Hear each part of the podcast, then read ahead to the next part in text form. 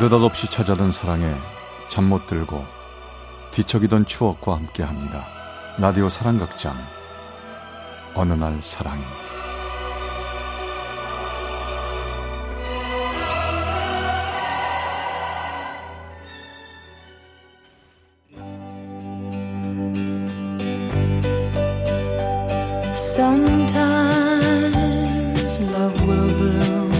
사랑의 체험수기 어느 날 사랑이 제 326화 미안해요.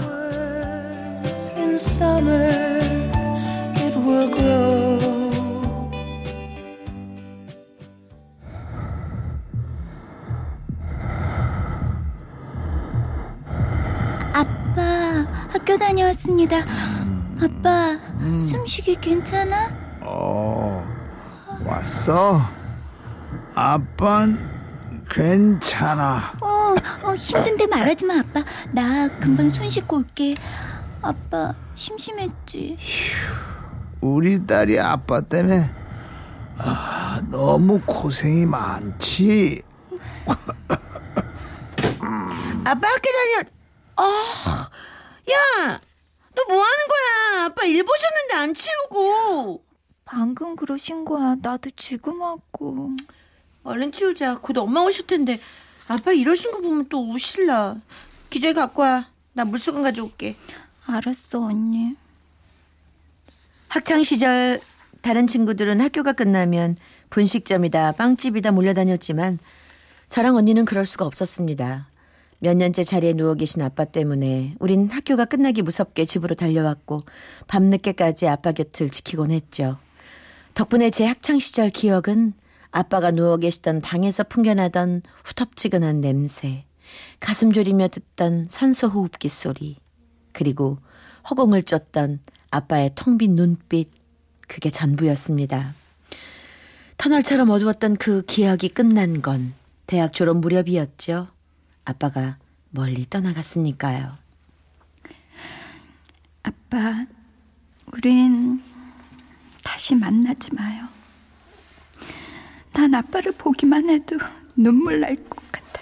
그러니까 우리 이 다음에도 다시 만나지 말아요. 알았죠?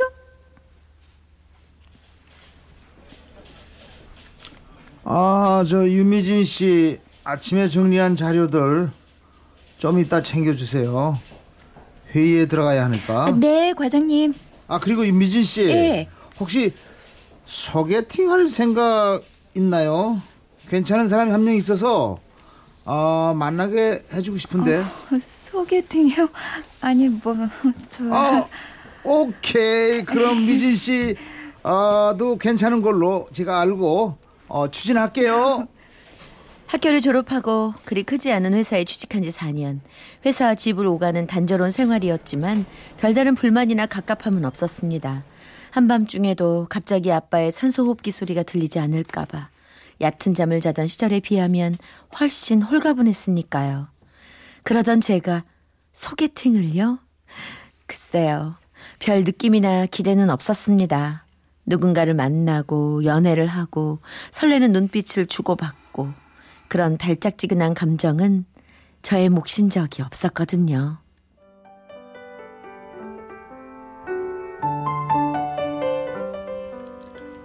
아니 그럼 미진 씨는 여태 연애를 한 번도 안 해봤단 말이에요?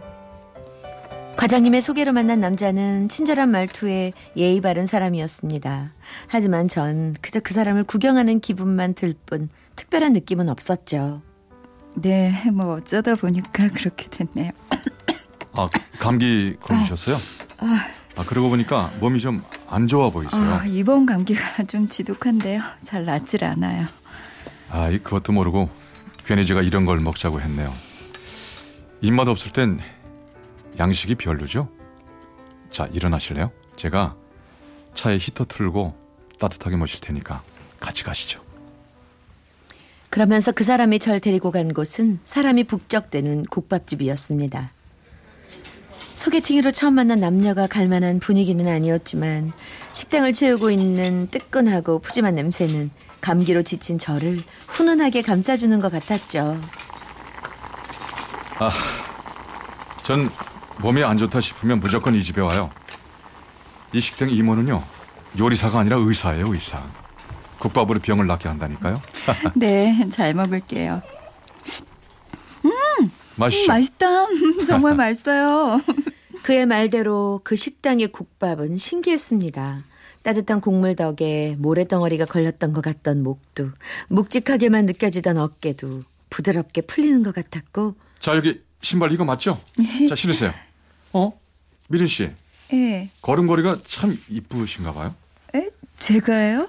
아니 미신이 구도 새 거는 아닌 것 같은데 흠집도 별로 없고 음, 까지지도 않았고 구두굽도 뭐 어느 한쪽이 많이 닳지도 않고 고르게 달았잖아요.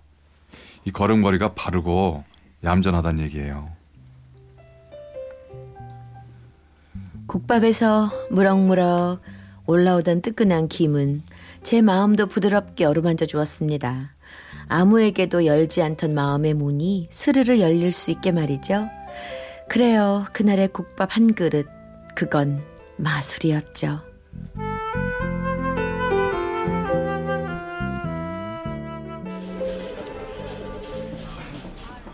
저 유미진 씨, 나 잠깐 봐요. 그 사람과 만나기 시작한 지 한참이 지난 어느 날이었어요. 네, 과장님 무슨 일이신데요? 아 미진 씨 이번에 아무래도 지방 발령이 날 것 같은데 연구가 없으면 되도록 안 보내려고 했는데요. 조금 회사 사정이 안 좋아서 인력을 더 뽑을 수가 없다 보니 어쩔 수 없을 것 같아서요. 지방 발령이요? 어, 그럼 언제부터? 어, 이번 주는 그냥 지내고 다음 주부터 가야 되겠죠? 확실한 지시는 아직 없지만요. 그렇게 알고 준비 좀 하세요. 눈앞이 아득했습니다. 그 사람과 떨어져 지낼 생각을 하니 자신이 없었죠. 저는 하루 종일 일도 손에 잡히지 않고 초조해하다가 그에게 문자를 보냈습니다. 민수 씨, 나 지방 발령 났어.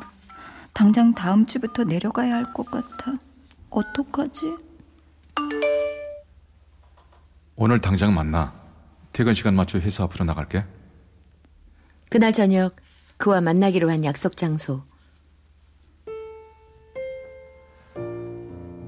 언젠간 이런 날이 올 줄 알았지만 생각보다 좀 빨리 온 것 같아. 사실 나 미리 준비한 게 있거든. 자, 여기. 어, 이건 반지네. 그래. 우리 결혼하자. 언젠가 이런 날이 오면 좀 더 멋지고 근사하게 해주고 싶었는데 갑자기 서두르는 바람에 반지만 갖고 왔어. 나 돈 많이 못 모으고 어설프지만 최선 다할게. 네가 내 옆에 있으면 할 수 있어. 아니, 좀 민수 씨, 난 아직 마음의 준비. 그래 알아. 좀 갑작스럽긴 하지. 근데 원래 사는 건 그런 것 같다. 뭐 해가 바뀔 때 나이 먹을 준비를 완벽하게 한 다음에 한 살 더 먹는 거 아니듯이 결혼도 준비 다 끝내놓고 하는 사람 별로 없을 것 같아. 어설프게 준비해도 너랑 나랑 나머진 채워가면서 그렇게 사는 거 아닐까? 나 정말 정말 기쁘고 고마워. 하지만 조금만 시간을 줬으면 좋겠어. 그래도 되지. 그래 줘, 민수 씨. 그래 이해해. 그럼 조금만 더 생각해보고. 아 잠깐만. 여보세요?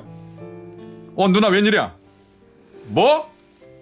알았어. 내 금방 갈게. 어, 어, 무슨 일이야, 민수 씨? 아, 지금 가야 돼? 어 미안 미안. 내가 좀 급해서 먼저 가야겠어. 우리 저 나중에 다시 만나서 다시 만나서 얘기해요. 어. 먼저 갈게요. 어. 저는 그저 정신없이 뛰어나가는 그의 뒷모습을 바라볼 뿐이었습니다. 무슨 일이죠? 뭔가 나쁜 일이 생긴 걸까요? 왠지 발 아래쪽부터 서서히 차올라오는 것 같은 차가운 기운을 애써 외면하며 전 그렇게 한동안 제자리에 앉아 있었습니다. 그로부터 며칠 뒤 저는 다음 날이면 발령지로 떠나야 하는데 그에게선 연락이 없었죠. 물론 제가 전화를 해도 그의 목소리를 들을 수도 없었고요. 초조한 마음으로 시계만 바라보고 있을 때 그동안 연락 못해서 미안. 우리 만나자. 목소리가 왜 이러지? 정말 무슨 일이 있긴 있었던 것 같은데. 아, 나 왜 이렇게 불안한 거야? 왠지 겁나. 아니나 다를까 며칠 만에 마주한 그 사람 얼굴이 형편없었습니다. 피부는 까칠했고 수염도 거뭇거뭇 자라고 그리고 눈가는 왠지 붉게 충혈돼 있었죠. 민수 씨, 표정이 너무 안 좋아. 무슨 일이 있었어? 어, 사실 어머니가 집을 나가셔서 며칠 동안 어머니 찾으러 다니느라 정신이 없었어. 어머니? 어, 어머니, 어머니가 왜 집을 나가셔? 얘기를 안 했었는데 우리, 우리 엄마 치매셔. 아직 그럴 연세는 아니신데 작년부터 갑자기 갑자기 그러다가 며칠 전 너랑 만날 때쯤 갑자기 집을 나가셨는데 경찰서며 보호소며 안 다닌 데가 없이 뒤지고 다녀서 겨우 만났는데 이 날씨에 맨발에다가 내내 굶어서 정신도 없으시고 병원에 모셔두고 오는 길이야. 사실 난 너무 겁, 겁난다. 정말이야? 앞으로 좋아지실 희망은 안 보이고? 아, 의사 말이 이렇게 빠르게 나빠지는 경우는 많지 않다는데 뭐 섣부른 희망 대신 마음 단단히 먹으란 말을 하고 싶다고 하더라고. 내가 어떻게 해야 할지는 알 수 없지만 우리 엄마 고생 많이 하신 분이야. 아들은 나뿐이고 내가 모셔야 할 것 같은데 이런 상황에서 결혼하자고 하는 거 내 욕심이겠지? 그 순간 제 머리를 스친 건 어린 시절 듣던 산소 호흡기 소리와 아빠 방에서 풍겨나던 지독한 냄새였습니다. 이제야 겨우 그 컴컴한 터널을 벗어났다고 생각했는데 다시 그곳으로 돌아가야 한다고요? 나 지금 너무 혼란스러워. 시간을 좀 줘. 미진아, 내가 욕심 부리면 안 되는 거 아는데 난 너 어, 그만. 제발 그만해. 그냥 시간을 달라고. 그래도 되잖아. 나 그럴 자격 있잖아. 안 그래? 미안해. 나 먼저 좀 갈게. 나중에 연락해. 그를 혼자 남겨두고 나오면서 저는 부끄러워졌습니다. 나처럼 이기적인 사람, 벌을 받을 것만 같았죠. 그렇게 죄책감에 사로잡혀 정신없이 달려가는데 떠오르는 목소리가 있었습니다. 우리 딸 아빠 때문에 미안해. 우리 딸 아빠가 밉지 않아? 네. 나 아빠가 너무너무 미워요. 아빠 왜 그렇게 아팠었어? 대체 왜? 아빠는 딸을 잘 지켜줘야 하는데 아빠가 못나서 미안하구나. 미안해 미진아. 아빠는 왜 그렇게 우리를 힘들게 했었어? 왜? 나 너무 겁난단 말이야. 다시 그렇게 살 순 없어. 무서워, 무섭다고.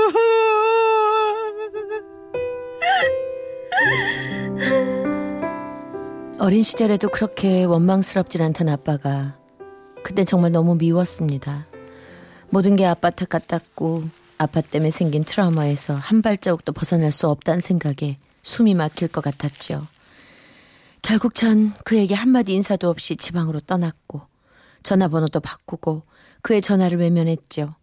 하지만 제 연락처를 알아낸 그 사람은 음성 메시지를 남겼더군요. 잘 지내지? 난뭐 그럭저럭 지내. 나 너 원망하지 않는다. 아니 솔직히 말하면 원망할 기운도 없어. 어머니 때문에 다른 생각할 틈이 전혀 없거든. 그냥 이 힘든 시간도 언젠가는 다 흘러가겠지. 내 곁에서도 또 네 곁에서도 때까지 잘 지내.